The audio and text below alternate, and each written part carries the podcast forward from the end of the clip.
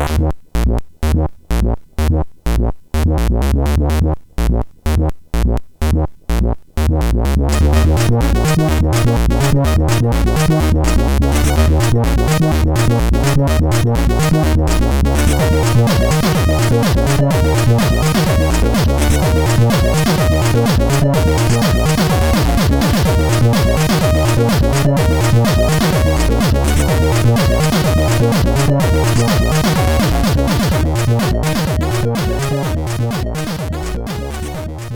Sziasztok, ez itt a Checkpoint 8. évadának 16. adása. Hello László. Szervus Teki. És hello TJ, avagy Tóth János. Ez mindenkinek. Avagy TJ. Igen. Tóth János Ágoston, ha kérhetném. Ó. Ez a teljes hivatalos. De a téve jobban járunk. Igen, de nem Hooker. Köszönöm, hogy ezt az igényes point ezt a legelején előttük. Hát, ez Nem. az egy, ez, Hungry Hungary szinten ez, ez muszáj volt az elején, én, én nagy TJ Hooker rajongó voltam, természetesen Heather Locklear miatt, úgyhogy ezzel tartoztam a 12 éves tökének. Na de, köszönjük szépen, hogy karácsony előtt szakítottál ránk időt, és lehetővé tetted, hogy az év utolsó adását még felvegyük veled, a Best of összegező adásunk után, úgyhogy te zárod az évet. Ó, köszönöm szépen. Egy csodálatos év voltam, hogy ezt meg kell hagyni. Tele izgalommal, kalanddal, úgyhogy Na de jól, nagyon jól, lesz, feladat. jól lesz vége, hiszen veled lesz vége. Ó, túl kedves vagy. Igen, hát csak Gyanúsan kedves vagy. nehogy úgy érezzék a hallgatók a végén, hogy ezután már csak jobb, jobb jöhet.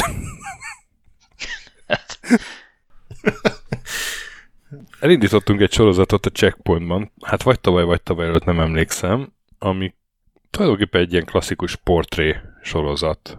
Amikor nem valamelyik cég a téma, vagy valamelyik újság, hanem maga a vendég az ember, és uh, itt valahogy olyan embereket találtunk meg, akik újságírók is voltak, de a videójátékfejlesztésben is uh, kipróbálták magukat.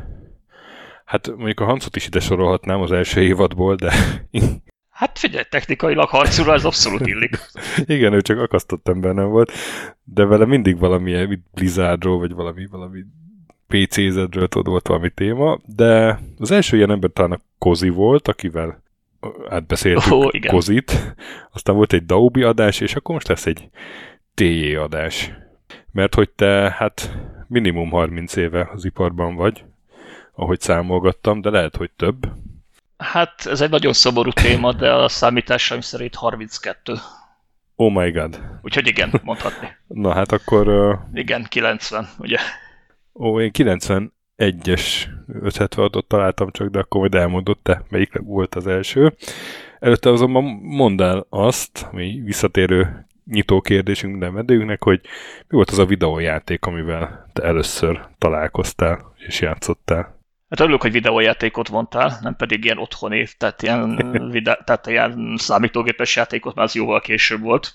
Szerintem a legelső játék, amivel én komolyabban játszottam, az a Vanguard, vagy pedig a Super Cobra volt. Hogyha emlékszel, ezek ilyen arcade játékok voltak, az előbbi az egy ilyen űrhajóval kellett repülni, és nagyon hülye zenéje volt, és néha perspektívát váltott, a másik pedig egy ilyen helikopterrel kellett repülni így barlangokba, meg felhőkarcolók között. Na ez volt az a két arcade játék, ami nekem így az első ilyen nagy játékélményt adta, és ott igazából ez rántott be, mondhatni a hobbiba. Egyébként ezekkel a vicces módon cukrászdákba lehetett leginkább játszani. Tehát a kis Jánoska nagyon szeretett cukrászdába járni, mert minden kellemes dolog az életében az ott így összfontosult az édességtől kezdve. A... Abszolút. Ezek az arcade automaták, és igazából ott csöppentem én bele ebbe a hobbiba. Fun fact, volt már egy vendégünk, aki szintén a Vanguardot mondta erre a kérdésre. Az első évadból Tihor Miklós. Mondhatni kollégát, hiszen ő is írt az 576-ba. Ő valóban. Ő mondjuk szerintem nem sokáig él, de igen, a korai A számokban legelső számban ott volt a fényképe is, erre emlékszem. Vagy a másodikban. Elsőbb vagy a másodikban. Fú, tényleg első számú még volt fénykép. Ezt ügyesen kidodzsoltam, ha jól emlékszem, mert én szerintem a második vagy a harmadik számba írtam először. Uh-huh, uh-huh. És akkor, De ezt ha nem mondom fejből. akkor uh, már is adik a kérdés, hogy ez volt akkor a, neked a beugrásod a videójáték újságírásba, vagy esetleg már volt előtte is valami? Hát azelőtt szerintem itt eléggé apokaliptikus állapotok, azaz nem létező állapotok uralkodtak. Jó, persze volt Spektrum világ. Hát meg Commodore világ is volt 89-ben. Commodore világ is volt, igen, de hát igen, csak az mondjuk egy ilyen, az egy ilyen nagyon szúj kör volt, kör volt, tehát nem, az, az ugye kimaradt. Úgyhogy igen, gyakorlatilag az 576-tal kezdtem ezt a műfajt, és hát igazából hol máshol kezdődött volna a történet, mint a Pecsába, az a Petőfi csarnokba. Ami ugye hát annó ugye a játék adásvételnek egy ilyen kiemelt hákúja volt, és igazából én ott ismerkedtem meg ugye az 576 tulajdonosával Balogh Zsoltal, és hát igazából ott adtam el az első ilyen Erika írógépen gépelt próbacikket. Ez az adásvétel, ez, ez ilyen túlhivatalos szó ahhoz képest, ami ott, ott zajlott. Nézd, végső sorok, Csere. ha nagyon csúnyán fogalmazok, akkor majd kivágjátok, tehát ez az nem élő adás. Hát ugye egyetemi volt, szveppelés volt, és hát ugye hivatalosan persze az 576-nak, mint újságnak és boltnak el semmi köze nem volt. Természetesen. Tehát valójában azért azt tudjuk, hogy azért volt a ProSolg, meg ilyen egyéb ilyen És programmásoló cégek, azt Az- hiszem így hívták. igen, igen, és az- az, cégek. az első néhány számban ugyanaz volt a postafiók, meg a cím, mint a szerkesztőségnek, aztán, kap, Ez aztán kapcsoltak, és másik postafiók lett. Igen, de hát ugye elég vonalban az irodák között volt körülbelül 5 méter távolság. Tehát azért, hogy is mondjam, így elég, elég egyértelmű volt az összefonódás. De hát igen, egyébként voltak nagyon szép történetek is ott például, amikor a Balogh Zsolt talált egy fénymásolt 576-ot az egyik szomszéd szweppernél, és ebből ilyen rettenetes összeszólalkozás keveredett, aminek azért volt egy bája, mert hát éppen ugye, hogy ez a micsoda törvénysértés folyik itt. Ugye mondta ugye az A asztal a B asztalnak, és hát mind a kettő, két helyen ugye másolt, amíg a játékokat árultak leginkább. Na jó, de minket azért csak nem kéne. Hát így van, így van, így van. Tehát valahol meg kell húzni a határt.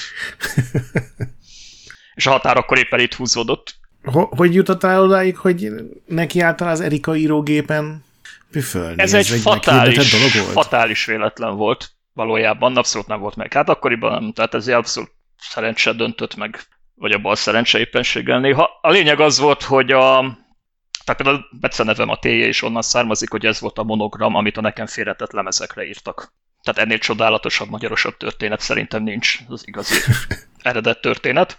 És itt valamikor szóba beleegyettem így azzal a sráccal, aki ott gyakorlatilag csak árult, tehát neki a játék újságíráshoz vagy a gaminghez különösebben sok köze nem volt, tehát ő árult volna szerintem bármit, amit ott megvesznek.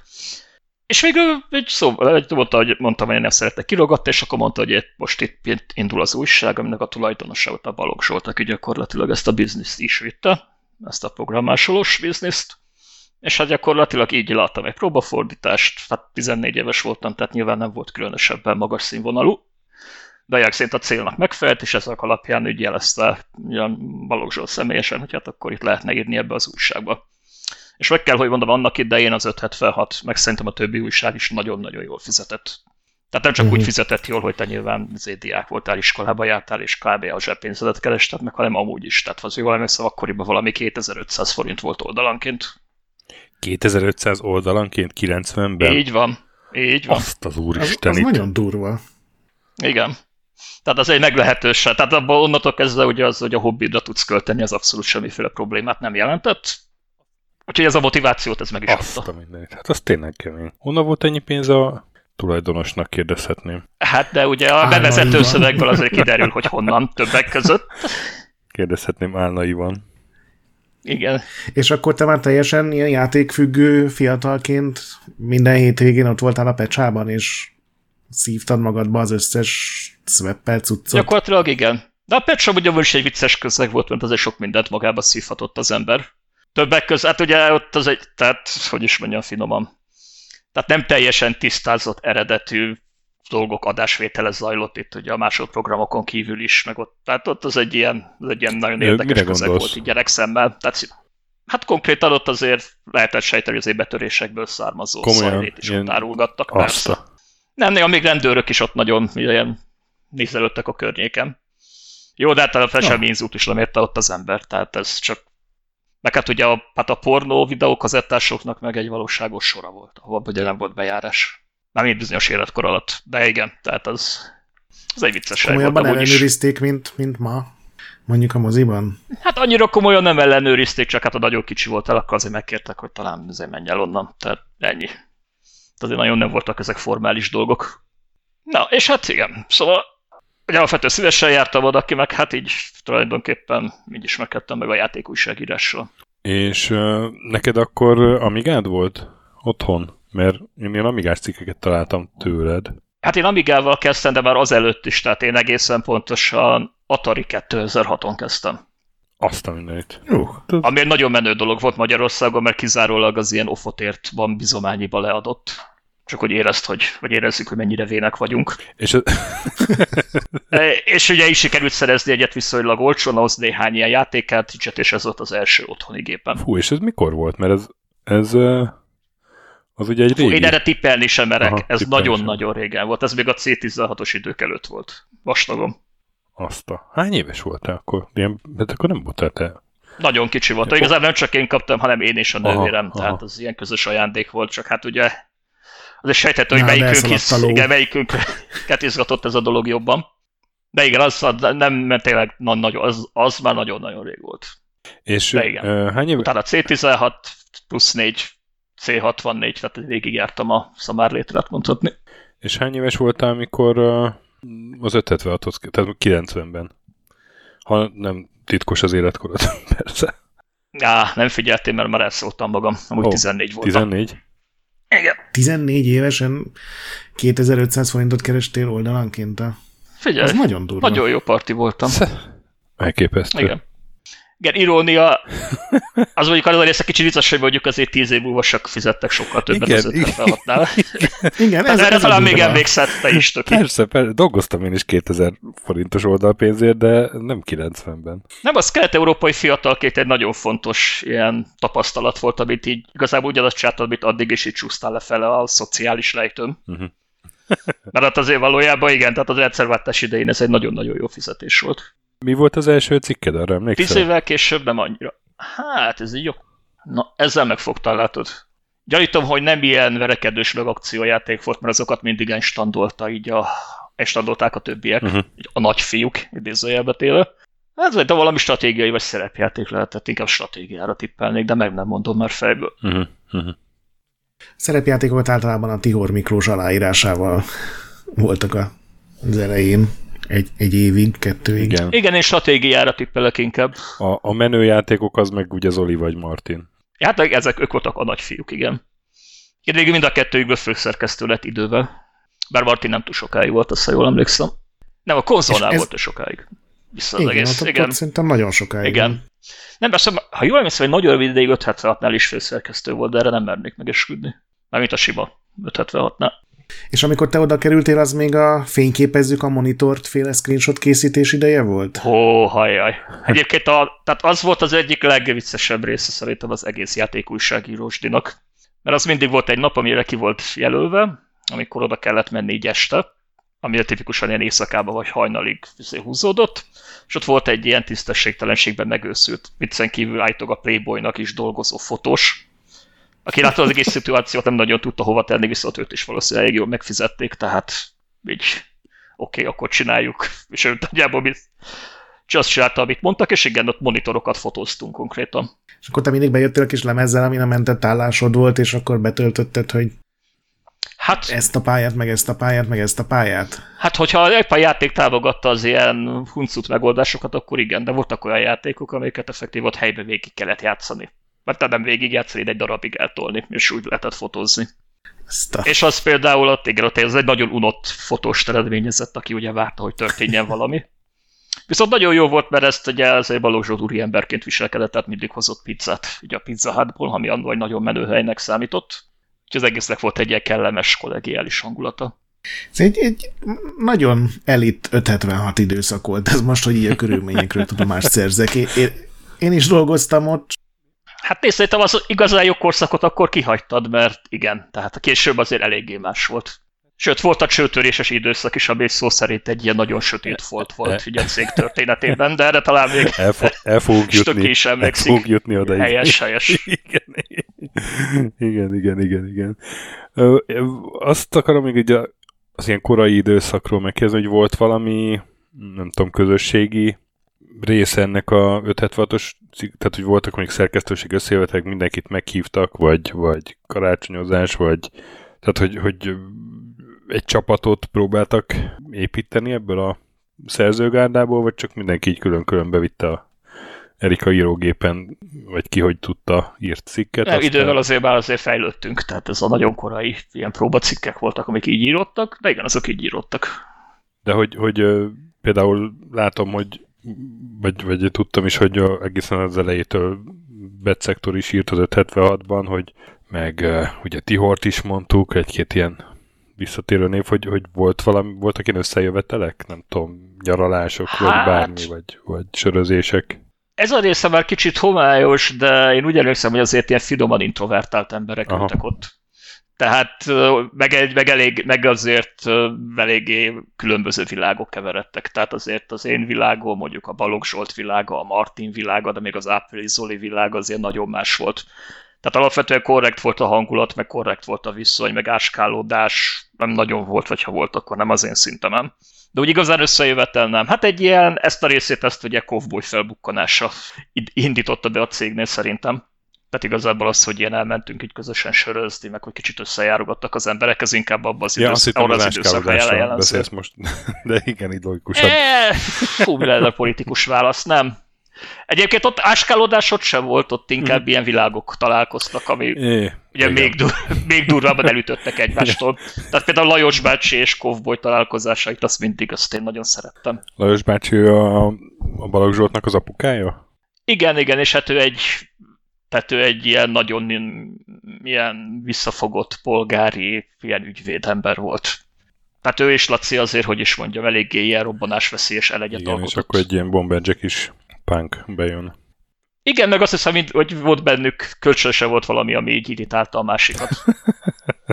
De valamikor valahogy úgy el is ismerték egymást, mert hát azért aha, aha. így, hát azért Lajos bácsi is volt egy olyan kiállása, hát volt Lajos bácsi az ügyvéd, meg hát ugye a tulajdonosnak az apja, és hát a Laci meg hát azért eléggé jót tett, hogy is mondjam, az újságfogyásának szerintem, mm, mm. amikor oda jött, és egy kis életet lehet alapba.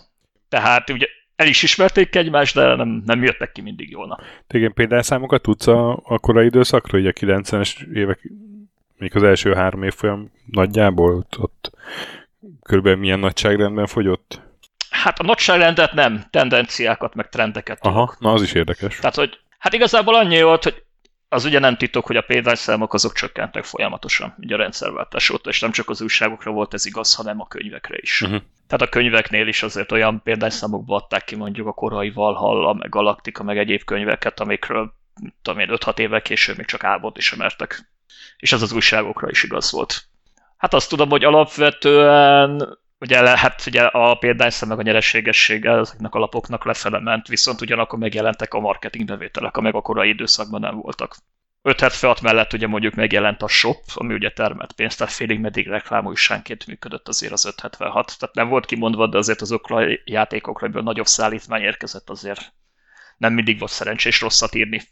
Hát nem szóltak, csak hát ilyen, na, utalásokat tettek. Kacsint, kacsint, reméljük ez jó lesz, kedves téjé. Igen, de azt szerintem ez nem egy rossz játék, János. Igen, de ilyen presszúra azért nem volt, én ugyan, vagy hát a, én a kovbolyos időkről tudok beszélni. a... Nem, nem, nem, nem, de olyan presszúra, hogy mondjuk bizony leszólt nagy ja, testvér, ja. hogy akkor ez a játék 83%-ot fog kapni, ilyen nem volt. Mert én, én főtanő voltam egy ilyennek, amikor a, a cárról kellett írni, nem tudom, 99-2000 körül jött ki egy ilyen random RTS, ha, emlék, ha emlékeztek, a Zar, és azt, azt az 576 forgalmazta, és jött a Balogh Zsolt, és valami, tehát ilyen te, egészen bátortalanul kérte, hogy hát nem lehetne, hogy legalább 80%-ot kapjon. szóval nem, nem, nem az volt, hogy srácok, akkor ez hónapjátéka és kus, hanem és nem, nem mondta, nem kérdezte, és mondta hogy nem lehet annyi, annyi amennyi a amire a szerző adott. Há, igen, mondjuk Laci ezekben bár-bár kélyesen És állt ilyen, bele. ilyen 78% volt kb. Tehát még kettőt kellett volna hozzáadni. Arra is emlékszem, hogy nagyon, nagyon minimális volt a különbség. Csak ugye ez a lélektani határ, hogy nem hetessel, hanem nyolcassal kezdődik. De nem, nem lehetett. Szóval én, én, én is úgy emlékszem erre, hogy itt nem volt ilyen nagy presszúra, csak hát így mindig meg, meg lett kérdezve azért. De hát, ha... hát nem nagy petszúras nem volt, de hát jó, hát azért érezhető. Szóval volt egy-két olyan játék, amit úgy lehetett sejteni, hogy ezt nagyon azért ne húzzuk le. Amit én nagyon utáltam, mert egyébként játékról játékot ekézni, az a leghálásabb cikk volt, mert szinte írta magát. Igen, nagyon rossz játékról uh, hálás volt írni, meg különben nagyon jó játékról is. Az ilyen izé, 81-2%-os játékokról tudtam én is mindig nehezen írni. Nem, hát nálam a 76 volt az ördög száma. Tehát a 76%-os játék volt az, hogy oké, ez nem volt nagyon rossz, de azért nem is volt nagyon jó. Hát ez, az igen, az a játékok János lesz, mint János mondhatom. Igen, azt, azt nehéz megfogalmazni nyolcszer karakterbe, hogy mech. Ha csak, Lehetett egyébként. ha csak nem a mech warriorról van szó. Na jó, azt hiszem a stresszoldó csintonikhoz nyúlok. Remélem büszke vagy magadra. Igen, igen, abszolút. Én előestem egy-két uh, régi számot egyébként. 92-ben a Mid- Midwinter 2-ről. Az úgy van állírva, hogy T.J. Himmelweis. Ez is te vagy? Fú, igen. Ami... És igen, a Midwinter, ja, talán az egyik az első. Igen, talán az volt a legelső cikk, most, hogy így mondod. Igen. Ez, ez 92, Talán. ez nem 90. Nem, akkor nem, akkor keverem valamivel. Ez már a második rész. 65%-ot kapott tőled egyébként. De, de ugye itt, uh, itt még azért az első egy-két év folyamban azért nem, nem ez a klasszikus kritika volt, vagy teszt, hanem, hanem ez ami félig meddig leírás, hogy Igen, hát ez az 1001 A- játékkönyv által megalapozott az- stílus volt. az angolul nem tudó, Meg a kézikönyvet elég elvesztő. széles Igen, játékos Valami miatt egy, nem volt véletlen a dobozba a kézikönyv. Igen. Igen. Igen. Tehát rá- azokra a szerencsétlen olvasókra is gondolni kellett. Jó, hát ez ugye egy nagyon sajátos műfaj volt, amit szerintem Igen. ez egy ilyen tipikusan a magyar játékújságírásnak, a kelet-európai Hát játékújságírásnak a sajátja volt. Hogy a szórakoztató stílusban írta le egy kivonatos manualt és egy cikket, és ezt a kettőt kellett valahogy összegyúrni. Egyébként jó, mert nagyon sokszor a játékmenü pontjainak a színes ismertetése is azért, azért generálta a Vitte, karakterszámot. vitte, vitte a karaktert. Igen, Igen. az- Annál jobb csak a vég... Meg voltak előnyei. Annál jobb csak, jobb, jobb csak egy izé kalandjáték végigjátszás volt, mert az aztán ott, ott szaladt. szaladt a karakterszámlára. Hú, én ez a, ez a Planescape Tormentnél szaladtam abba bele, hogy bevállaltam egy ilyen végigjátszást hozzá, és annak a úristen. kurva játéknak nem volt vége soha. Úgy nagyon jó játék volt, imádom. Igen. Csak amikor van a labzárta, és már a nagyon hülye kifogásokból is kifogytál, és már jó lett volna a játék végére jutni valahogy, de még tartott, még tartott. Igen. Meg abban elég sok ilyen alternatív lehetőség is volt, tehát az erre a legrosszabb, a legnagyobb szívás szerintem így Planescape Torment végigjátszást írni. Hát nem volt szívás, mert valójában az, az egy nagyon komoly összeg lett belőle a végére. Azt hiszem, az valami monster végigjátszás lett. De amúgy igen. És aztán itt belekattintgattam még egy-két random lapszámra, ugye az összes 5 meg van beszkennelve a neten. Mit nem mondasz? És ez jogtiszta. Hát nem. Jó, oké. Okay.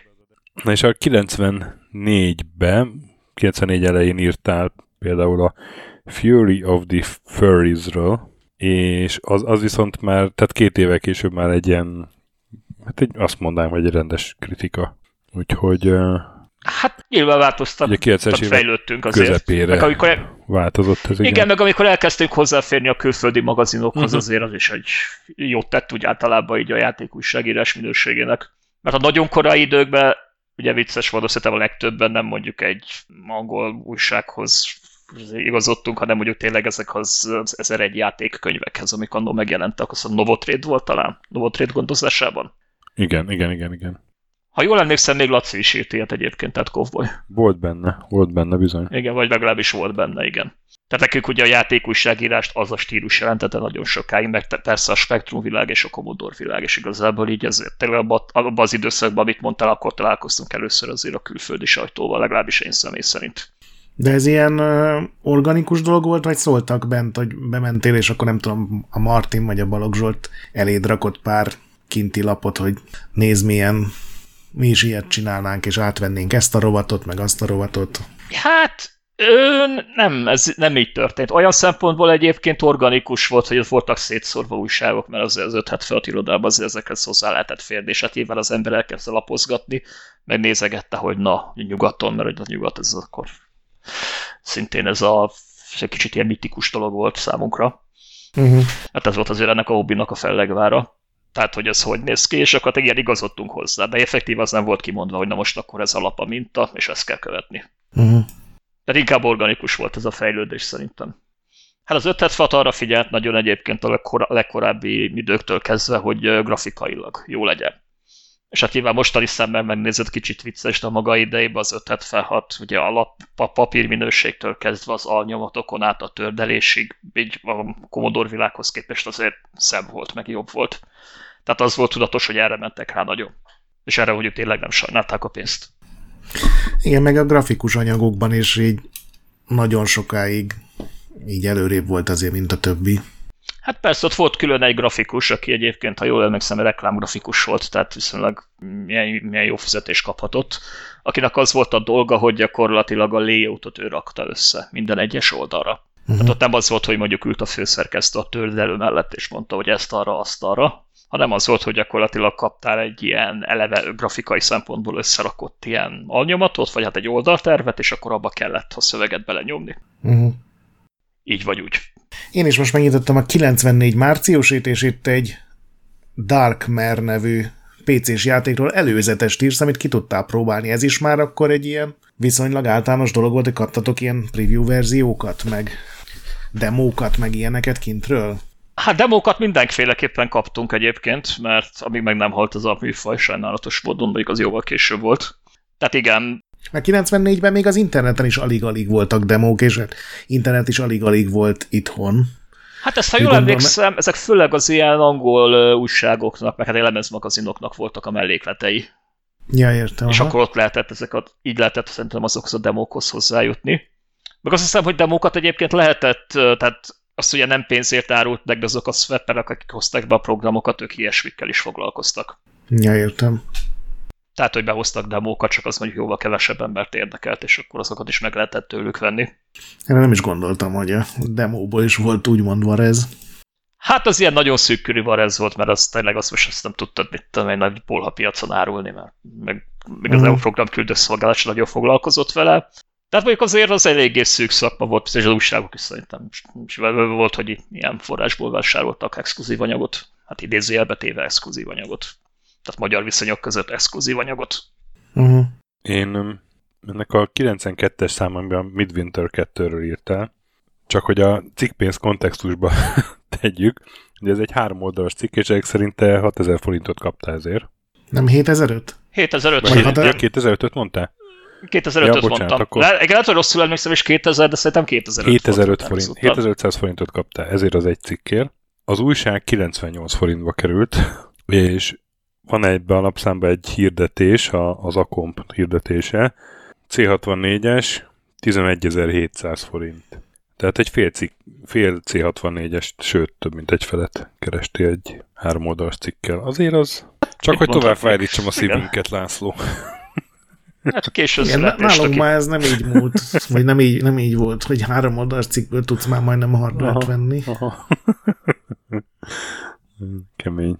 Én mondjuk volt ott némi fluktuáció a pénz körül, tehát azt hogy idő után kevesebbet kerestél, aztán megint annyit kerestél, mint régen, aztán egy kicsit többet, tehát azért voltak változások, de igen, de ez biztos, hogy a korai időszakban az 576 nagyon jól fizetett. Bár én úgy emlékszem egyébként, hogy mondjuk Laci se nyomorgott a Commodore világnál, ő az csak a sztori későbbi elmondása alapján emlékszem erre. Ja, valószínűleg. Hát arra emlékszem, hogy elvileg Budán bérelt szerkesztőség címén valami villát egy darabig, és akkor ott éldegélt. De ezek mondjuk ilyen homályos történetek, mert nem mernék megesküdni, de szóval akkoriban azért elég sok pénz volt ugye a játékújságban. Meg úgy általában az újságkiadásban. De hát akkor a könyvkiadásban is óriási pénzek voltak. Hát emlékszem mondjuk akár a Valhallának a korai napjaira. Ajaj, ajaj. Hogy ők mi pénzeket kaszáltak.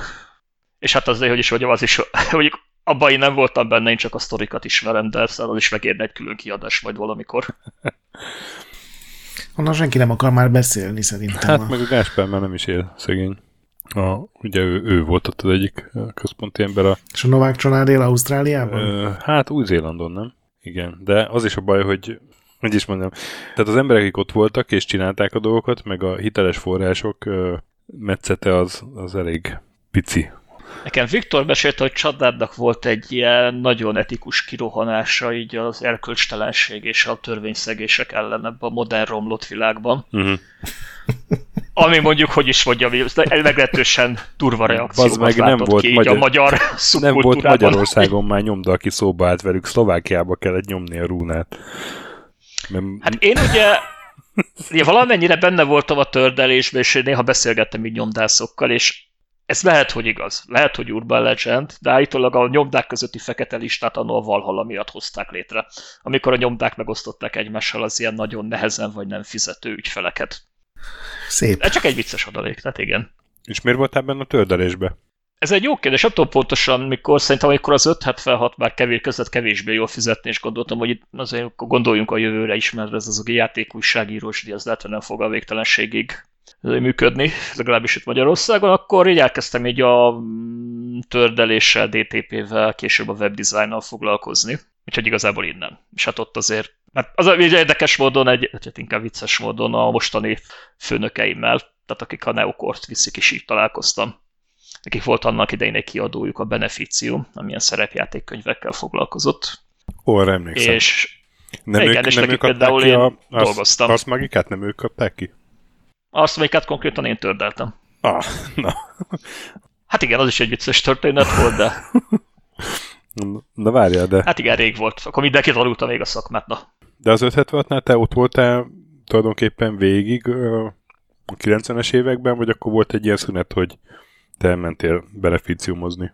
Hát igazság szerint én két, 2000-ig voltam az 576-nál, 2000-ig, ha jól aha. emlékszem, vagy, vagy 99, vagy 2000, valahogy így. Tehát igazából ugye azt hiszem Laci az pár évvel azelőtt jött, mielőtt én még Hú, te, én pontosan más vizekre vesztem tudok volna. ilyeneket mondani, mert megtaláltam a szakdolgozatomat, ami a Ah, játéklapok történetéről szól. 96 vagy 97 volt azt hiszem, És- amikor Laci főszerkesztőként váltotta Április Zolit. 97 els, első lapszáma, tehát 97 január. Aha, Akkor. igen. És aztán utána én még három évig gyakorlatilag ott voltam. az az a lapszám volt, ami 576-nál. 96 végén jött ki, tehát emlékszem, hogy 96 Aha. végén robbant a bomba, hogy én akkor PC utánál voltam külsős, hogy, hogy a Cowboy megy az 576-hoz, vagy felbukkant az 576-nál. Hát igen, az egy ilyen kataklizmikus fejlemény Hát volt. az egy annál jelentősebb átigazolás nem nagyon volt a gamer sajtó történetében. Hát meg azért is volt pikás a dolog, mert azért Laci az 576 kilobajt korai idejében, tehát egy ilyen rivalizálást így próbált ilyen kicsit gonzósan eladni. Az 576 meg a, meg a Commodore világ között, ami valójában nem volt. Tehát Emlékszem tőle ilyen cikkekre, hogy az 576 cikkekre úgy utalt, hogy mi nem fogunk írni olyan játékokra, amikről ennyit lehet írni, hogy jönnek pirosak meg kékek, azokat le kell lőni, néha jönnek zöldek, azokba kettőt kell. Mert ilyen játékokról mit írjunk, vagy valami hasonló. hát igen, meg az olvasói levelekre adott válaszok között azért mindig volt egy-két oldalvágás. E, akadtak ilyenek, igen. Na jó, de ez szerintem részéről nem volt komoly, tehát az annyi Igen, volt, hogy az igen, pontosan igen. tudta, hogy mi az, amit az emberek szeretnek, és mi az, ami eladható. Ebben szerintem megelőzte a korát, és hát egy ilyen jó értelembe vett ilyen bulvárvonalat azért ő tolt. De hát jó, ez az egész a stílusának a része volt, és szerintem működött. De azért is többen nagyon furcsálták, hogy az 576-hoz, mert igazából én nem, mert logikus volt. De akkor nem volt aktívan a PC amúgy ugye a Commodore világ, vagy kom- Commodore, aztán később komputer világnak volt a továbbélése, ő, ő akkor már nem dolgozott ott, tehát nem átigazolt igazából, hanem egyszer csak felbukkantott. Hát igen. Megtaláltam a szakdolgozatban azt is, hogy ugye Ápi Zoltán és Vajdics Márton voltak, mind a ketten voltak főszerkesztők, így volt, tehát előbb ezt így nem voltál biztos benne, és a példányszámok azok 8000 és 13000 között mozogtak ebben a 90-es évek második feleig tartó időszakban. Igen, ott mondjuk már kicsit más volt egyébként a felállás üzletileg abból a szempontból, hogy a, akkor már a shop, 576 shop már elég jól ment. Igazából ott az újság, hogyha nagyjából rentábilis volt, az valószínű, hogy a főnökségnek már teljes mértékig megfelelt. Tehát igazából ott már nem az újságnak kellett hozni a pénzt komolyabban. Azok inkább már egy reklámfelületként gondoltak rá. És hát ez ugye a konzolnál szerintem később még inkább igaz volt. Igen, a konzol, az 576 konzol pedig ugye 98 elején indult, és azt, annak a Marti lett a főszerkesztője. Igen. Hát mert hát ott ugye voltak ilyen viták, én úgy hallottam, hogy mennyi konzol, mennyi PC legyen, és ezt így oldották meg, hogy akkor lett egy külön konzolos lap.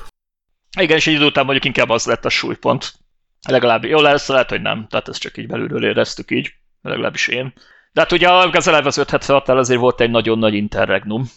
Hát, nem az 576-nál, hanem úgy a gamer körökben, úgy a nagy, a razzia a pecsában. Ugye amikor tényleg kivonult így a rendőrség, és tényleg gyakorlatilag az ilyen programmásolós standokat, azokat kőkeményen felszámolták, és onnantól datálható az, hogy effektíve jogvédelem az volt Magyarországon. Te ott voltál esetleg? Nem, én ott voltam másnap, amikor hirtelen a proszolg megszűnt létezni, és így, így a köbméter számra így kellett kihordani a lemezeket. Neked is kellett kihordani? Hát nem vagy... kellett, de hát azért most akkor néhány lemez az embernél ma ott felejtődik. Most magyarok vagyunk, vagy mi fene. De valójában azok, tehát igen, tehát gyakorlatilag felszámolták a proszolgot, akinek kellett valami, az elvihette, és amúgy igen, tehát akkor az, akkor, az ott game over volt.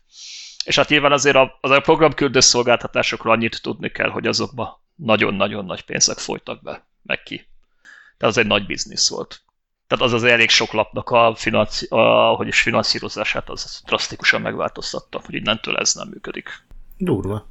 576 túlélte valójában, mert egész simán, sőt teljesen simán, mert a, a bolt akkor már volt.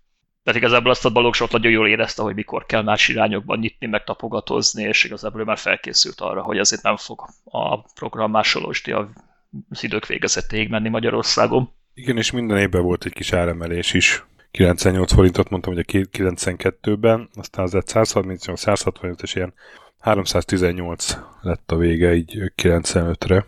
Igen, és azért, ha utána számolsz, hogy akkoriban azért voltak olyan játékok, amik nem egy, hanem mondjuk 3, 4, 8, 10, vagy akár még több lemezen fértek csak el. Tehát ez nagy pénz volt azért. És én mondjuk annak itt azt volt egy karácsony, amikor beültem egy hónapra programot másolni, mert éppen akkor kellett ilyen szezonálisan ember, és ezt is elég jól megfizették. És valójában az láttam, hogy mennyi munka volt ott egy nap. És ott tényleg az egy program másoló cég az úgy nézett ki, hogy ami tényleg jól ment, mondjuk a proszolog, de valószínű, hogy a Commodore világnál is ez ment, hogy ott talán reggel 10-től este 8-ig folyamatosan másoltál 3-4 gépen. Ültél egy gép előtt, és lemezcsere, kopi, lemezcsere, kopi, és ez egész nap? Igen. Nem mondom, hogy életem legvidámabb hónapja volt, de tényleg jól fizetett. Ez elképzelni, nem tudom, hogy ez hány lemezt jelent naponta, vagy abban a hónapban, nem, nem emlékszel, tehát ez mennyi idő, még elkészült így egy hármas kupac. Hát volt, nyilván volt némi fluktuáció, mert volt az napok, amikor nagyon sok levél jött, amikor jóval kevesebb. De hát figyelj, ez, hát meg képzeld el azt, hogy van egy szoba, hogy gyakorlatilag a padlótól a plafonig három és feles lemezek borítanak, tehát több sorban. Tehát ott gyakorlatilag ott komoly archívum volt, tehát ott tényleg ott minden játék meg volt gyakorlatilag, ami Amigára valaha megjelent, meg C64-re. Uh-huh. És ez Amigán volt, vagy akkor már PC-n? E, én Amigán dolgoztam. Aha. Nem is tudom, hogy PC-n volt, tehát C64 meg Amiga volt az, ami alapvetően dominált szerintem. Úgyhogy igen. Igen, vicces volt, például a Station 2 magazinnak, meg az 576-nak is a szerkesztősége később abban a szobában volt, ahol annak idején a programmásoló szolgáltatás működött. De tényleg annyi lemez volt, hogy csak egy oldalazza tudtál elférni. Gyönyörű fényképek készülhettek ott, ez, ez most már sose lesz ilyen szoba. Szerintem nem sok fénykép készült ott. Azt, azt azért szerintem nem vették volna jó néven. Mert mondom, akkoriban azért ez a szerzői jogvédelem elég, hogy is olyan gyerekcipőbe járt Magyarországon, de, de azért, azért sejtettük, hogy ez nem teljesen legális. Te hogy érted meg, hogy mennyiben volt más a, a Zoli Martin féle 576, te mondjuk 96 végéig, illetve a 97, 98, 99, tehát az a három év kobboly három évnyi kovboly éra, amíg a hancót meg nem jelent. De aztán minden elromlott a hancóval? Tehát, nem, hanem az, hát... az, az ott egy másik szint volt, azt majd mondom. Mert, De... hogy, mert hogy az, abban a három évben nem nagyon változott az újság. Tehát akkor volt például a századik 576, és ilyen, ilyen semmi extra nélkül jelent meg egy random napszám volt. És ugyanolyan volt. Tehát, hogy stilálisan változott, én úgy éltem meg, de amúgy szerkezetében, meg így, így, így nem fejlődött a lap. Mm. Hát figyelj, szerintem alapvető, hát először is azért Martin meg az Április Zoli nagyon más ember volt. Tehát ugye hajlamosak, tehát sokan összemossák őket, vagy mint hogyha ilyen két nagy címbora lett volna, de ezt azért így nem mondanám. És igazából, és a Laci meg megint csak egy teljesen más ember volt. Tehát az biztos, hogy a cég, tehát amikor jött Laci, akkor egy kicsit ilyen, egy jó értelemben vett klub hangulat az kialakult.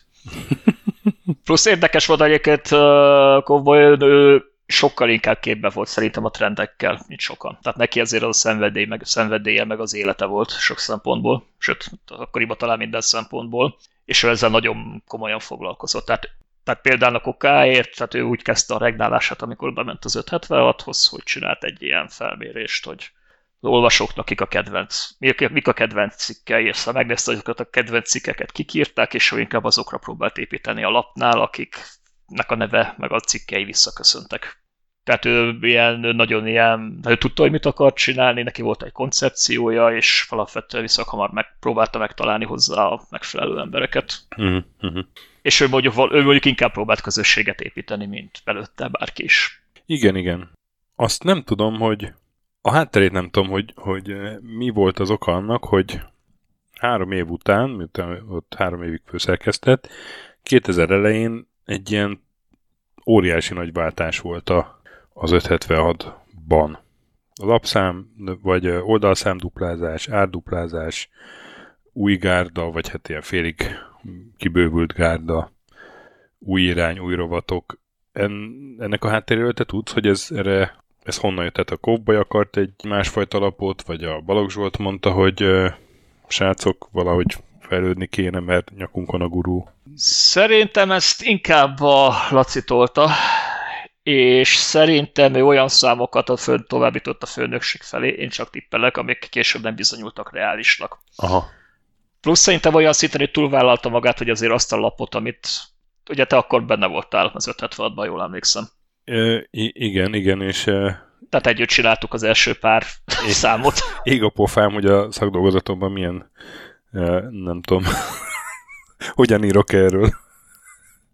Bár, hát... bár, bár van, van egy disclaimer benne, hogy, hogy én, én ott voltam azért, de, de hogy 2000 elején Hanula Zsolta és Tóth Jánossal kibővülő szerkesztőség egyedülálló bravúrt hajtott végre, megduplázták a lap oldalszámát és árát, ezzel együtt szerkezeti és tiláris átalakítást végeztek, előbbi a nyugati játéklapok szerkezetének viszonylagos követését és internetrovatot, utóbbi pedig humoros, közösségteremtő hangvételt jelentett.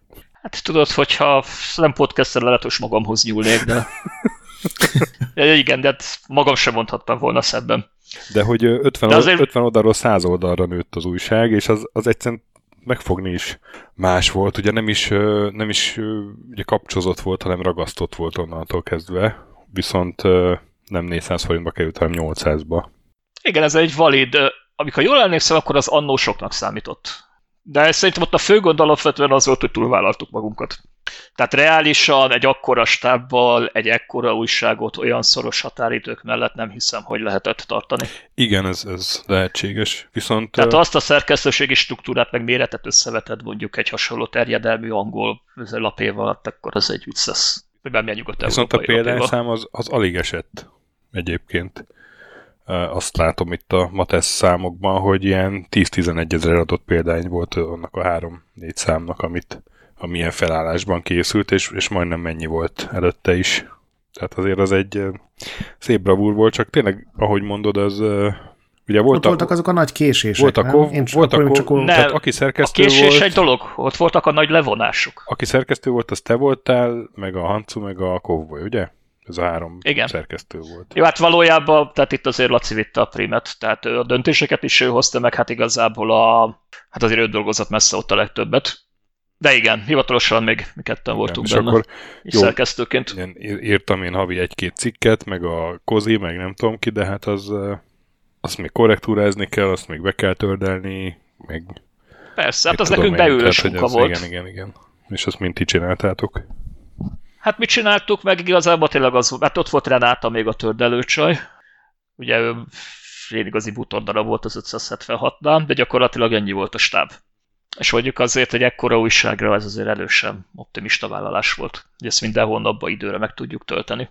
Nem is sikerült mondjuk. Meg hát ugye ott volt az ominózus, abba, a, a, a sötét folt Na, ar- az iroda becsületén. Arról mesélj egy kicsit. Hogy te hogy emlékszel erre? Ez megvan neked? Hát a Hancu elmesélésében megvan. De...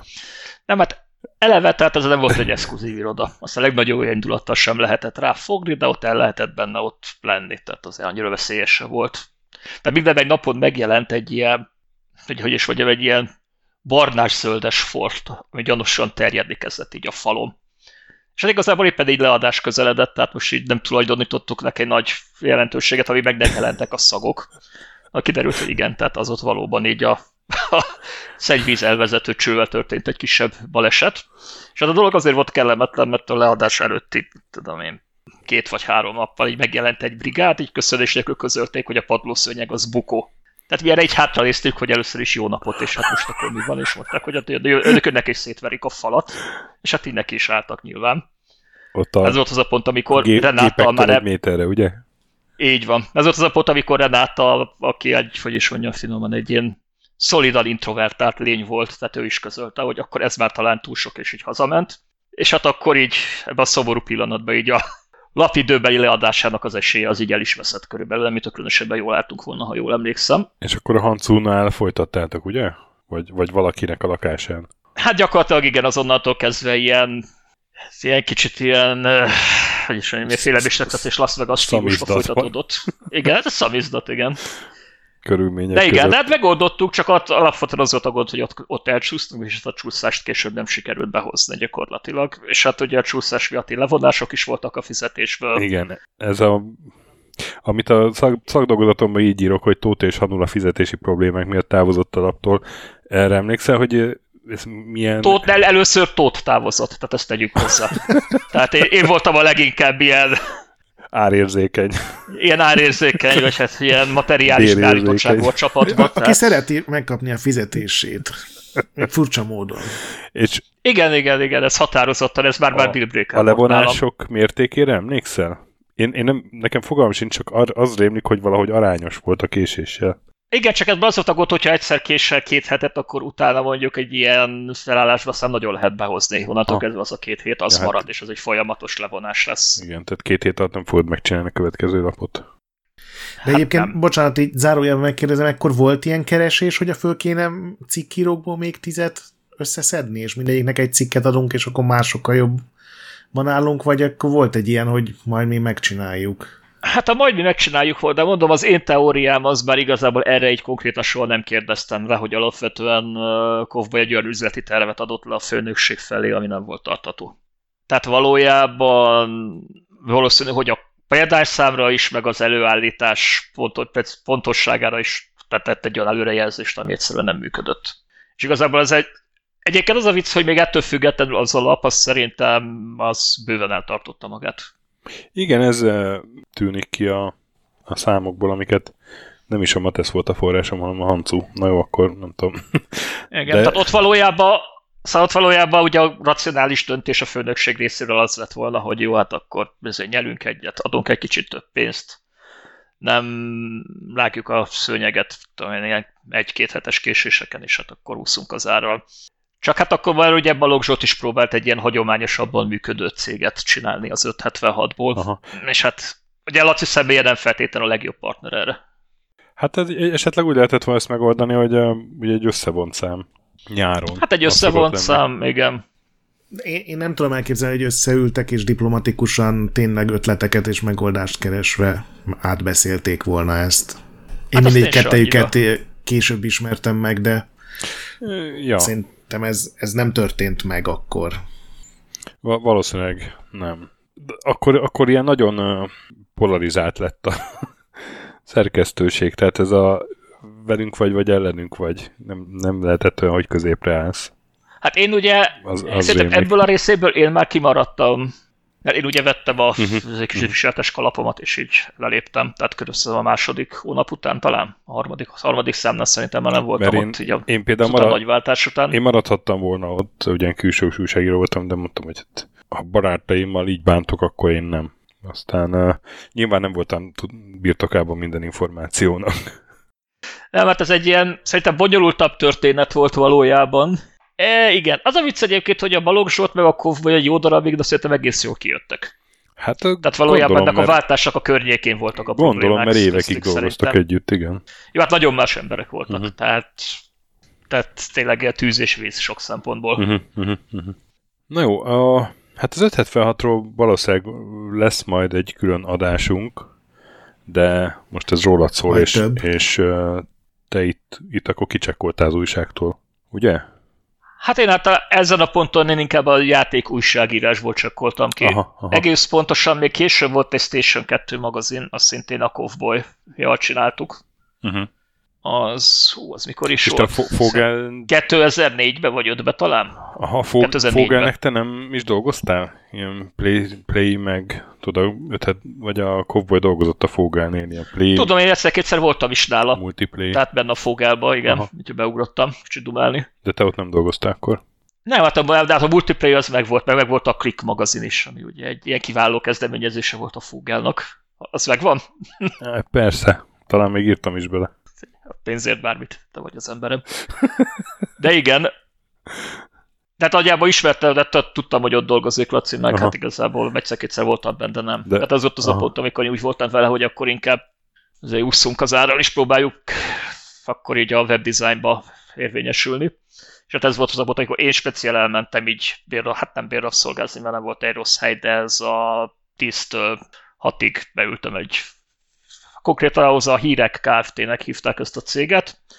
Ez gyakorlatilag egy ilyen, hát valószínűleg egy ilyen angel funding alapon működő cég volt, tehát ők beindítottak informatikai vállalkozásokat, főleg Mhm, oldalakat, és eladták, ebből éltek. Tehát például a Job Auditort meg a Profession-t is ők kezdték el felfuttatni, és később adták el a Szadomának, ha jól emlékszem. És én például a Job Auditor meg a Profession-on is dolgoztam elég sokat, tehát a grafikai arculatán. Tehát én egészen 2004-ig gyakorlatilag ott dolgoztam, pendereket gyártottam többek között. Úgyhogy meg ilyen arculati terveket, tipókat. Úgyhogy én nekem itt így a játékújságírásra megszakadt a kapcsolatom. És ö, Nem. mi, hogyan, tehát egyrészt mi motivált arra, hogy, hogy te mégis visszatér 2004-ben, és mes, mesélsz meg, hogy hogy sült el ez, ez el, vagy er- erről nem sokat tudok erről a Station 2-ről. Na, hát a Ez- Station ez-. Igen. Ez, ez nem a guruna, PS gurunak volt a folytatása? Nem, a Station 2 az, hát valamilyen szinten az volt. A Station 2 az Lacinak az ilyen kis szerelem gyereke volt, ő akart csinálni egy ilyen lemez DVD mellékletes konzolmagazint. Tehát ez kifejezetten a konzolos játékokra specializálódott magazin. Két számot ért meg, tehát roppant sikeres volt, ezt gondolhatjátok. De egyébként az az a vicc, hogy nem volt egy rossz újság szerintem. A DVD melléklete is az adott időben, időben szerintem teljesen up-to-date volt. Azt alapvetően azt terjesztésöltem meg, meg a tőke hiánya. Igen, De ezt igen, akkor alapította, amikor a, ugye volt a, ez a PS guru, és azt hiszem ott három számot volt, és akkor ott összeveszett a Fogelnek a Igen, fő vezé, nem tudom mi volt a CEO-val, és akkor onnan gyakorlatilag ilyen riválisként elindította ezt a... igen, és azt jól emlékszem, nem sokkal utána, meg, és nem is nem sokkal, szerintem akkor meg is szűnt végül, ugye a Fogelnél, ugye a guru. Még abból csináltam a, a PlayStation guruból két számot, de hát az, az, az arra volt nekem nagyon jó, hogy a guru közelébe kerültem, és akkor azzal nagyjából egy időben ment a, ez a Station 2 is, és szerintem körülbelül egyszerre szűnhettek meg. Hm? Szerint, én úgy emlékszem egyébként, hogy a valami olyasmi volt, mert hogy a Station 2-nek az első száma kijött, utána szűnt meg a gyakorlatilag a guru, és akkor utána még akkor, akkor a következő számot adjuk, kicsináljuk meg, most már csak beindul, mert gyakorlatilag akkor és ott éppen ez volt az egyetlen, ha jól emlékszem, az egyetlen konzolos magazin Magyarországon, már mint az 576-on kívül. Igen. Úgyhogy az valószínű, hogy az nem lett volna egy rossz irány, ha lett volna pénz, meg lettek volna kapcsolatok a lap mögött. De a fő probléma volt, hogy akkoriban azért a lapterjesztés olyan volt Magyarországon, hogy az, az, azok el tudtak tüntetni egy lapot. Igazából még csak utálniuk se kellett az adott lapot, egyszerűen csak nem jól terjesztették, akkor meghaltál. Hát meg vala, nem volt ennek PR-ja se, vagy, vagy nem volt ez... Hát tőkehiány. Igazából reklám nem volt körülötte, az a sok minden. Meg igazából nem volt az a fajta anyagi biztonság, hogy oké, most csináljuk fél egy évig, és akkor majd csak beindul, és akkor egyéb pénzük van rá, hanem ez ilyen egyik napról a másikra egy ilyen, ilyen zsonglőr mutatvány volt. Úgyhogy ilyen szinten nem is működött. Kár érte szerintem, mert úgy tényleg nem volt egy rossz újság. Nagyon sok ember nem is tudott róla egyáltalán, mármint hogy ilyen konzolosok, hogy van ez, meg hogy lehet kapni. Tehát utóbb kiderült, egy csomó lapszámot ki se vittek egyébként terjesztésre. Tehát ott álltak a raktárba, aztán meg tökre vittendába, és ennyi. És ez miért jó a terjesztő cégnek? Ez egy nagyon jó kérdés. Még a terjesztő cégek az, a, az akkoriban az, hogy is mondjam, eléggé sajátosan működtek. Most úgy működtek, mint az átkosban, tehát így működtek, ahogy működtek. És ugye ez 100 oldal volt, Vo- Igen, volt, DVD volt melléklettel. DVD melléklet és 2000 forint. Igen, és a DVD mellékletek azok tényleg ilyen megvágott videó review voltak. Ami most mondjuk ugyan a YouTube meg a web korábban, az már ilyen viccesen hangzik, de ez akkoriban azért viszonylag nagy dolog volt. Azon a DVD-n nem voltak esetleg demók? Én azt hittem, hogy azon ilyen PS2-es demók is vannak. Vagy ezt nem tudtatok szerezni? Lehet, a... hogy nem, lehet, hogy voltak. Erre megmondom őszintén, erre már nem emlékszem, mert a DVD-t pont én raktam össze, tehát emlékeznem kéne. Lehet, hogy voltak egyébként. Azt tudom, hogy nyilván egy PS-e tudta játszani, úgyhogy lehet, hogy voltak rajta demók. Jó kérdés. Mm. És 2004 júniusi az első szám, és négy számot ért meg, szeptemberi az utolsó. Ennek is föl van, mindegyik a neten be van szkennelve. Hát az is egy ilyen sajnos eléggé rövid és szomorú történet volt. Ki volt itt a, a tulajdonos, tehát a, a pénzember, vagy a kiadott? Hát az a vicc, hogy ugye Laci volt a pénzember pénz nélkül. Tehát a problémák hát, jelentős része erre volt visszavezethető. Hát ezt, ezt sajnos a lehető legszebb szerintem értem, ahogy azt csak lehet mondani. Hogy ilyen ez a 3F modell, hogy Friends, Family and Fools, és igen, akkor igen, aki igen. adott neki pénzt, azt befektette be a újságba, csak aztán nem jött vissza belőle semmi, így. Hát a se, ha semmi nem is, de nem elég. Aha. Hát igen, gyakorlatilag ez egy abszolút, az egy ilyen, hát jó, volt néhány hirdető, meg voltak ilyen, hát voltak ugye a számok után a bevételek, de valójában ez, ez is egy túlvállalás volt valójában. És ez, akkor ez te egy... még imádtál játszani, vagy inkább újságot szerettél csinálni? Játszani, hát játszani jobban szerettem azért, mint újságot csinálni ebbe, ebbe az időpontban már bevallom őszintén. Úgyhogy uh, igazából, amikor láttam, hogy nem megy, akkor én viszonylag nyugodt szívvel álltam föl, hogy oké, okay, akkor ezt adjuk. Akkor egy meglepő hirdetést látok itt, bár lehet, hogy ez barter volt, a Gamer magazin hirdetett nálatok. Egész oldalas ez simán lehet. belső borítón. Mondom, itt már egyébként ezekben a számokban én inkább a DVD melléklettel foglalkoztam. Ebben az is motivált mondjuk, hogy ez egy is egy ilyen érdekes dolognak tűnt, amiben érdemes lehet belefolyni. De a videókat is te vágtad Az végül is, de folytatása nem lett. Igen, igen, igen. És akkoriban azért a videóvágás, meg a videóeffektezés, editálás azért kicsit macerásabb volt, mint mostanában. Tehát akkor azért a hardware az sokkal, azért nagyon, sokkal, sokkal szűkebb keresztmetszet volt. Meg hát a menüt is én raktam össze, tehát igen. És ugye mondtad, hogy most a Neokornál vagy, ott mióta vagy? 2000... Hát a Neokornál én igazából két részletben voltam, mert először 2006 és 2009 között voltam, amikor a King Arthur The Role Playing Wargame nevezetű uh-huh, uh-huh. játékot csináltuk. Ugye szinte lecsúszik az ember szájáról. Illetve ugye a 2008-as válság az azért a Neokornak is erősen betett, úgyhogy én akkor egy időre elmentem, és a szabadúszó designerként tevékenykedtem, majd 2013 után visszamentem a Neokorhoz, és végül is azóta itt vagyok. Na és igen, akkor két... már 9 éve. 2004 és 2006 között akkor mit csináltál? Tehát, hogy a Station 2-nek Station 2 nem jött be, viszont csak 2006-ban mentél Neokorhoz, akkor DTP-zté, webdesignoltál? Igazából maradtam a webdesignnál. Tehát én valójában, hogy amikor a Job Monitor meg a Profession-t átvette a Sanoma, akkor én a Sanomának dolgoztam alvállalkozóként. Aha. Ami mondjuk nem volt a mm, világon a leg, hogy is mondjam, milyen impulzusokba gazdabb munkája, de viszonylag korrektül fizettek, nem volt különösebb gondom. Úgyhogy igazából ebből éltem abban az időszakban. Na, és akkor hogy kerültél a Neokorhoz? Ott kikeresett meg kit? A Neokor az egy igazi magyaros történet, mert én a Neokorhoz gyakorlatilag a Beneficium mon keresztül Igen. kerültem, ami egy nagyon régi ilyen könyvkiadó, ami igazából saját szerepjátékosot is adott ki, ugye az Aszvagikát is őt adták ki, a Vampire-t is ők adták ki magyarul az első kiadást, az később más vitte tovább. És én valójában még ebből a szerepjátékos közegből ismerkedtem meg ö, velük. És hát igazából ugyanez a tulajdonosi kör, meg ugyanez a csapat csinálta a Neukort. Uh-huh. Aminek az első játéka volt ez King Arthur The Role Playing Wargame. Nem a, ez gyakorlatilag... nem a Crusade volt az első játéka? Az az első, ami megjelent, de nem azt kezdték el fejleszteni. Tehát az első kifej, játék, amit komolyabb ideig fejlesztett a Neokor, Aha. az a King Arthur, és párhuzamosan, amikor egy kisebb volumenű játékból azért hát ilyen próbáltunk valamit, akkor csináltuk meg gyakorlatilag side projektként a Crusade-et. A Crusade az egy ilyen jóval kisebb léptékű játék volt. A maga idejében egyébként nem volt rossz, ott egy-két egész innovatív ötlet, de alapvetően a King Arthur volt a nagy játék, a nagy projekt. És igazából amikor én kerültem 2006-ban, akkor azt azért már fejlesztették egy ideje. Viktor például már ott volt előttem. A Juhász Viktor. Igen, Juhász Viktor, igen, így van. Tehát szintén volt nálunk vendég. vendég volt már nálatok, nem is egyszer.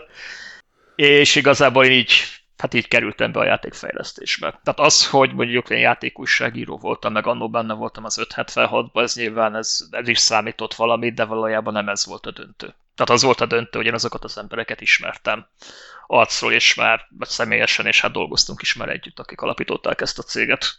És hát annó volt is egy uh, magyar nyelvű szerepjáték, a Requiem, amit szintén a Beneficium adott ki, és itt mint hát ilyen részben, mint game designer, részben, mint író, ebben már benne voltam. Uh-huh.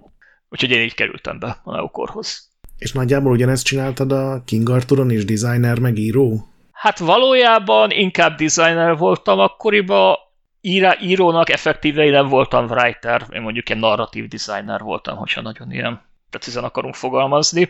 Illetve hát a Neocore az tipikusan az a cég, az a ilyen jó értelembe vett magyaros cég, hogy ez a kicsit manufaktúra alapon működik. Tehát mindenki tehát nem csak egy szakterületed van, hanem több, és ha kell, akkor besegítesz. Tehát én például a webdesignos voltamból adódóan én a UI-ba, meg a UX-be, meg bizonyos grafikai munkákba is be tudtam segíteni. És ez soha nem volt olyan probléma, hogy ezt mondjuk nem mereven kezeltük a munkaköröket, hanem mindenki segített ott, ahol éppen kellett. Tehát Viktor is írt mondjuk marketinges anyagokat, meg ír marketinges anyagokat most is, pedig ez elvileg nem egy writer dolga, de miért nem? Hát meg ő járt is E3-ra, ott találkoztunk vele, amikor a, nem tudom, a Mártit, vagy valamelyiket reklámozta Mártírt. Igen. A Martyr volt szerintem. Hát az volt az, amikor hát a Gamescom volt, akkor valószínűleg a Martyr volt, mert a Martyron volt ott, hogy effektíve. Volt. Ugye három. Akkor viszont biztos, hogy ő volt, mert E3-ra ő ment, mert mind szerintem, de igen. De igen, hát szóval így. És igazából ugye volt elég sok ilyen, ilyen játékfejlesztő stúdió azért Magyarországon. És hát a Neokor most egy eléggé stabil portnak tűnik. Igen, sok minden túlélt. Hát ugye eleve a 2008-as válság, tehát az azért egy ilyen megjelenés előtt álló, kevert műfajú játék, amit első játékként csinál egy magyar kis stúdió, tehát az nagyon nem jött jókor. Uh-huh. Tehát, annyit, annyit, tehát erről azért annyit mondanék, hogy akkoriban sokkal inkább kiadó központú volt a játékfejlesztés. Tehát ott nem volt egy kiadó, és a kiadó nem rakta mögéd a pénzt, mert nem rakta mögéd a marketinget, akkor eléggé meg voltál lőve. Ez, ez persze most is igaz, de ugye a Steam az azért nagyon-nagyon sokat segít mondjuk a most induló játékfejlesztőknek, meg stúdióknak. De az a King Arthur egy nagyon kellemes játék volt. Kellemes játék volt, és az a vicc, hogy pont akkor indult Tetszett a Steam is, ha jól emlékszem. Aha. Hát figyelj, igazából a King Arthur az, az akart lenni, amit később a polisolta formában megcsinálta mm, a Total War Warhammer.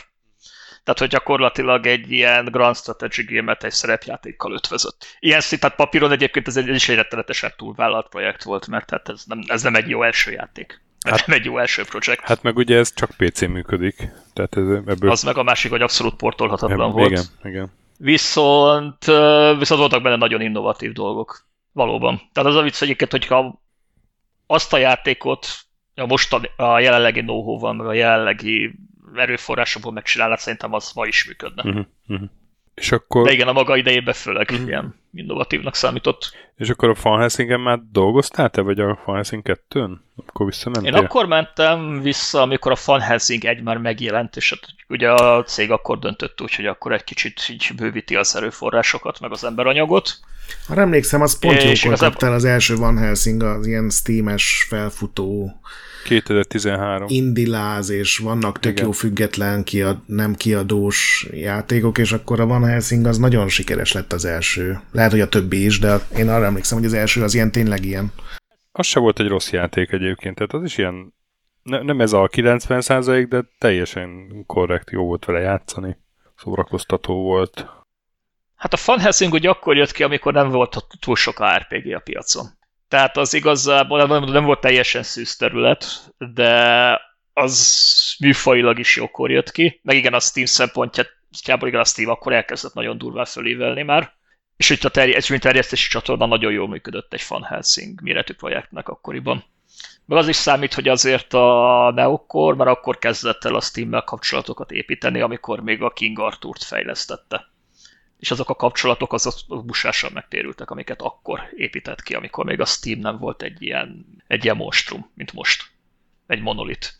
Mert most kis fejlesztő stúdióként vagyunk a Steamnél, bizony kontaktokat akar szerezni, meg kapcsolatokat építeni, hát sok sikert hozzá. Ja, túl nagy lett ahhoz. Hát persze. Hát az, az, tehát az most már egy monstrum. Viszont a Neokor akkor kezdett velük hát ilyen bizniszelni, amikor még kicsi volt viszonylag. Nyilván nem hozzánk képest, hanem jelenlegi maga, jelenlegi Steamhez képest volt kicsi. És ez, ez, ez megtérült. Úgyhogy igen, hát a később a Martyr az ugye a Fan Helsinges projekteket követte, tehát amikor a Fan Helsing, mint ilyen saját franchise véget ért, akkor ugye a Games workshop csináltunk egy úgymond komoly VH40K játékot. Tehát ez volt a Martyr, egy VH40K világán játszódó RPG. És azon is ugyanez a narratív designer, meg akkor ezek szerint a Van Helsing 2-3-on is, vagy ott már máson dolgoztál? Én igazából a UI-jal, tehát az interfésszel dolgoztam elég sokat, a sztoriba, meg a, meg a küldetések szerkesztéséhez is dobáltam fölötleteket, de játékmechanikával is foglalkoztam. Uh-huh. Akkor tényleg mindenki tehát valójában most, hozzátett.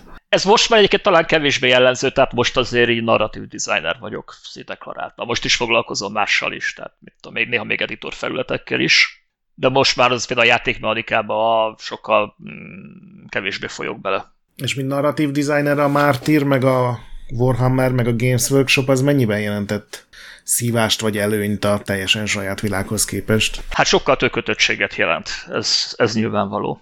Tehát a Games Workshopnak amúgy is, tehát azért mondom, hogy rossz híre van, de mondjuk azt tudott róluk, hogy ők véresen komolyan veszik az IP-jüket, vagy az IP-jeiket. Tehát elsősorban vizuálisan, de lore szempontból is. Tehát ők tényleg nagyon figyelnek arra, hogy minden a helyén legyen, minden ikona helyén legyen, a színek stimmeljenek, a lort ne törjük meg. Tehát velük állandóan egyeztetni kellett. A sztorit illetően mondjuk ez egy viszonylag egyszerű volt, mert eléggé egy hullám hosszon voltunk velük, de hát azért vizuálisan nyilván, hogy egy, egy vizuális uh, visual artist vagy, akkor te szereted, hogyha nagy szabad, szabad kezed van, és a saját egyéniséget bele tud, tudod vinni a játékba. Na a GV meg pont ezt nem szeretné, azt szeretné viszont látni, amit árul. Uh-huh. Ilyen szempontból problémás volt. Ugyanakkor de ilyen dealbreaker, meg ilyen nagyon nagy anyázások szerintem nem voltak. Tehát, hogy tudtunk együtt dolgozni. És az ilyen Warhammer rajongók, tehát, hogy a játékokra jött kommentek, vannak ilyen piros pólós srácok, mint a Blizzardnál, akik még a Games Workshopnál is jobban tudják, és akkor ilyen kellemetlen vannak. kérdéseket tesznek a piros póló... Hát tehát a VH40K, tehát az a franchise, hogy az valószínűleg a Warcraftnál is problémásabb. De igen, igen. tehát, hogyha van problémásabb franchise, akkor ez az. És Egyébként mi sokkal több problémára számítottunk. Aha. Valójában mi a sztorit, meg a lort illeti, meg akár a játéknak a VH40-kásságát, tehát a hűségét az IP-hez. Sokkal alapvetően szinte csak pozitív feedbacket kaptunk. Tehát pár ember volt, aki olyasmit kifogásolt, hogy milyen hülyeség az, hogy tudom én, Space Marinokat ölünk tucat szám, de hát egy rpg van szó. Uh-huh. Tehát ez műfajilag ezt egyszerűen muszáj volt bevállalnunk, hogy igen, nagy tömegben jönnek ellenfelek, és olyan ellenfelek, amik mondjuk a könyvek power levelje szerint nem lennének megölhetőek ilyen tömegben. És te, te bi, mielőtt elkezdtél ezzel foglalkozni, te bírtad amúgy a Warhammer 40 Alapvetően igen. Ebbe egyébként azért oroszlán része volt uh, az egészen jó magyar fordításnak. Aha, aha. Ugye az Kornya Mester azt, azt tényleg oda igen, tette magát. Igen. Mert szerintem az Inquisitornak az is, meg az űrgárdistának is nagyon jó volt a fordítása. És igazából em, részben miatt én az elég hamar belástam magam. Hozzám egyébként a Warhammer Fantasy állt közelebb, ami a board, ami a board game-et, vagy csak wargame-et illeti. Igen, igen. Tehát én annak igen, a figuráit gyűjtöttem. De a VH40-kát is szeretem. Ja, ja, az Inquisitor, az, az az bennem is mély nyomokat hagyott. Olyan szomorú voltam, amikor kiderült, hogy az ilyen Watson regények már nem számítanak kánonnak, vagy lehet, hogy sose számítottak annak, és hogy már az nem is úgy van. Igazából ez kicsit szürke zóna. Igen? Igen, mert azt hiszem a Jan Watson regényeit kiadták, nem is olyan régen, azt hiszem a Black Library keretében, csak azzal a bizonyos részeket átírtak benne. Tehát, vicc, tehát például a Squatot átírták azt hiszem Tech Priestre. Tehát ilyen szinten nyúltak bele. Ja, mondjuk ennél rosszabbra számítottam, amikor azt mondod, hogy átírták, hogy... Hát ez az elég komoly átírás, mert ugye, mert ugye időben a squatok ugye nem szerepeltek a lórban. Hmm. Tehát, hogy kiírták őket, hogy nem, nem léteztek, közé hiperűrviharok nem, már nincsenek. Aztán most meg visszahozták őket más néven, egy olyan néven, amit le tudtak védeni. Ja, értem. Tehát az a Games Workshopot se kell félteni. Én javaslom a tinta látogató nevet. Mert hogy Inquisitor. Inquisitor. Kis tonic. Alkoholizmusba de... döntöd a vendégünket. Bűnbe visszást, aki.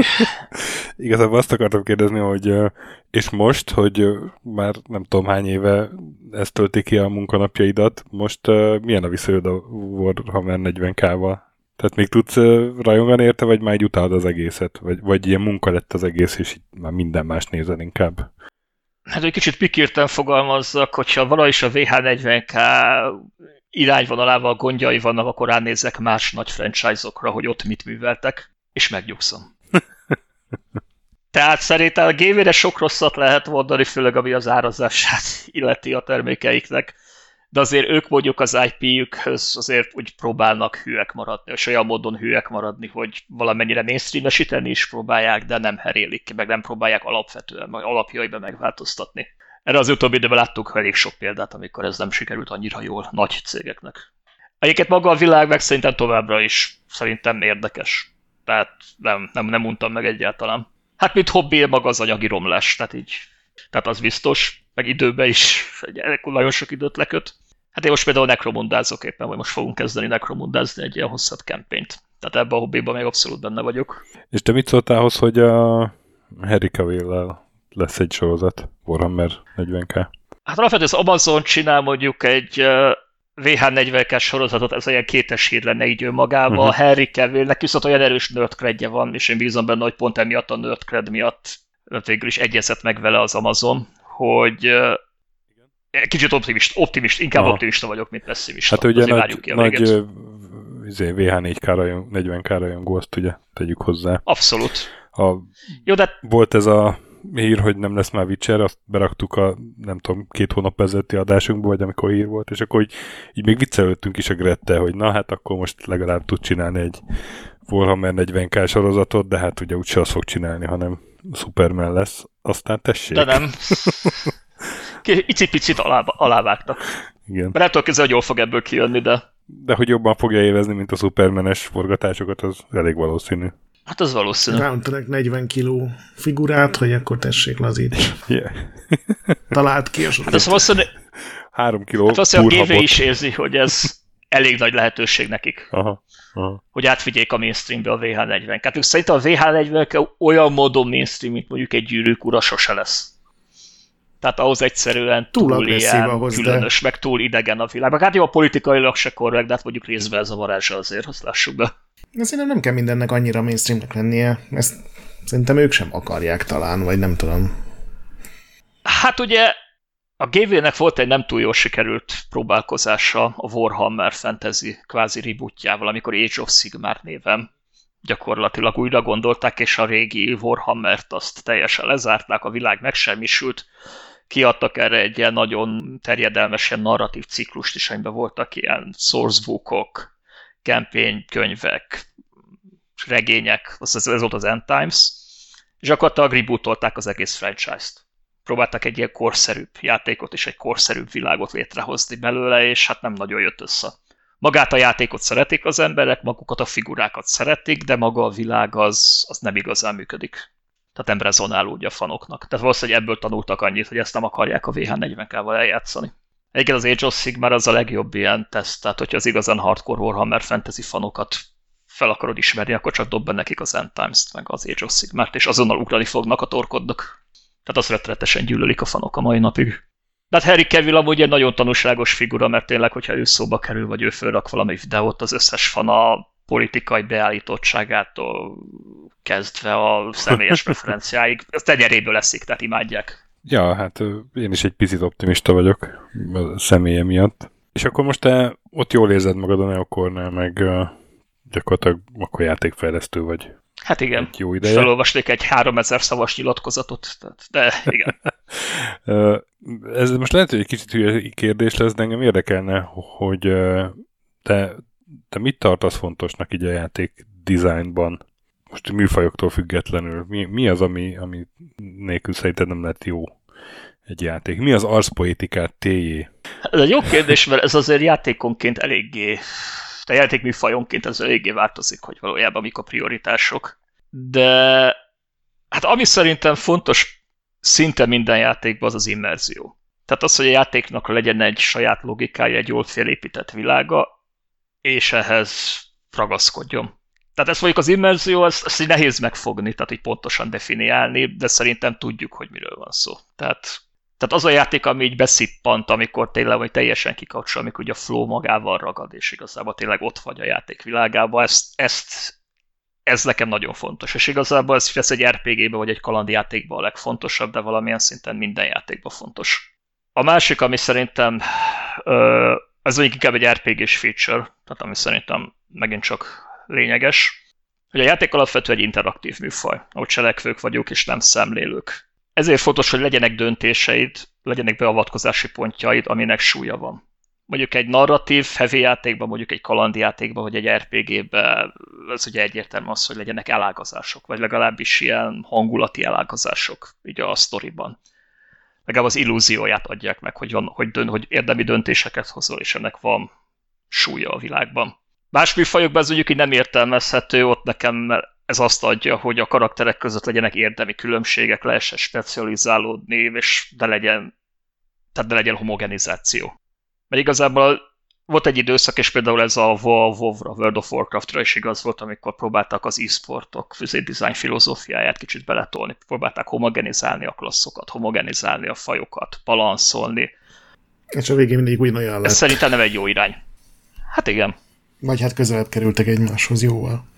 Hát jó, nekem mondjuk a World of Warcraft az így a Wrath of Lich king az így véget ért, tehát ilyen két évente egyszer bitikbe próbálkoztam, de ilyen nagyon-nagyon gyorsan lepattantam a későbbi kiegekről.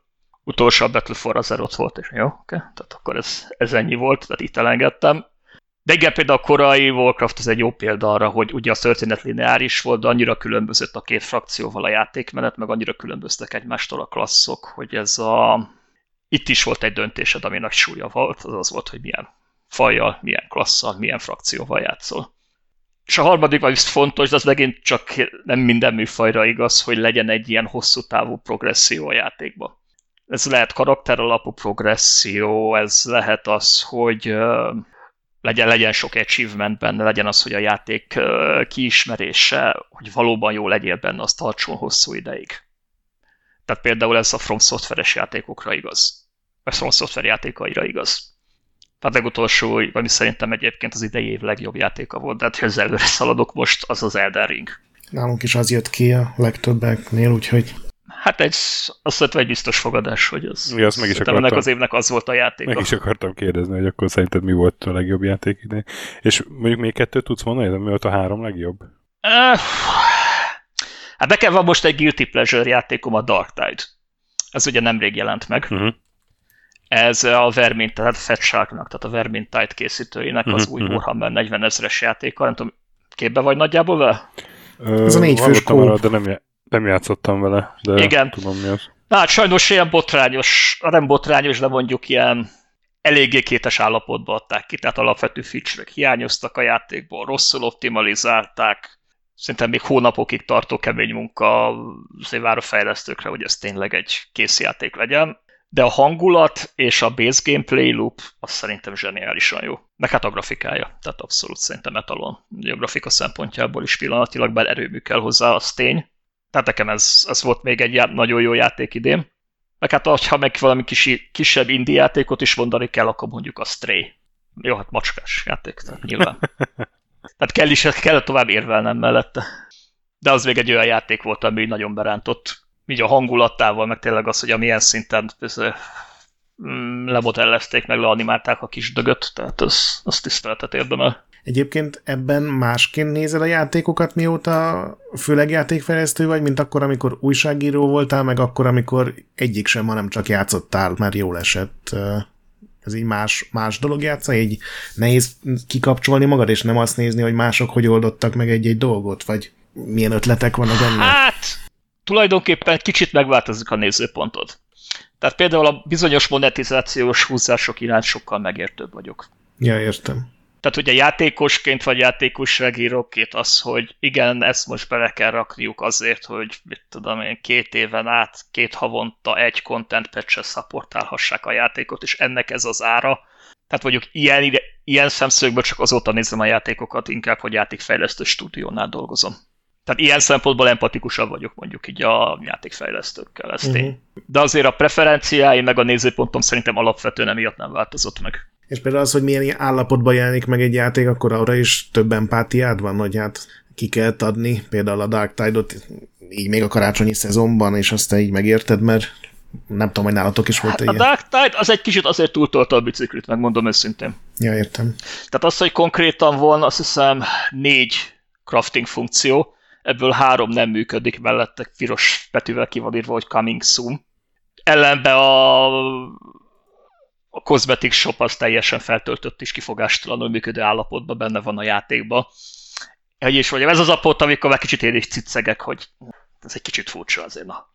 Tehát jó, de azért, alapvetően igen, de azért van egy határ, hogy na, ezt azért már ne. Egyébként még a God of War hallottam nagyon jókat, de igazából azzal még nem játszottam, azt félretettem egyelőre.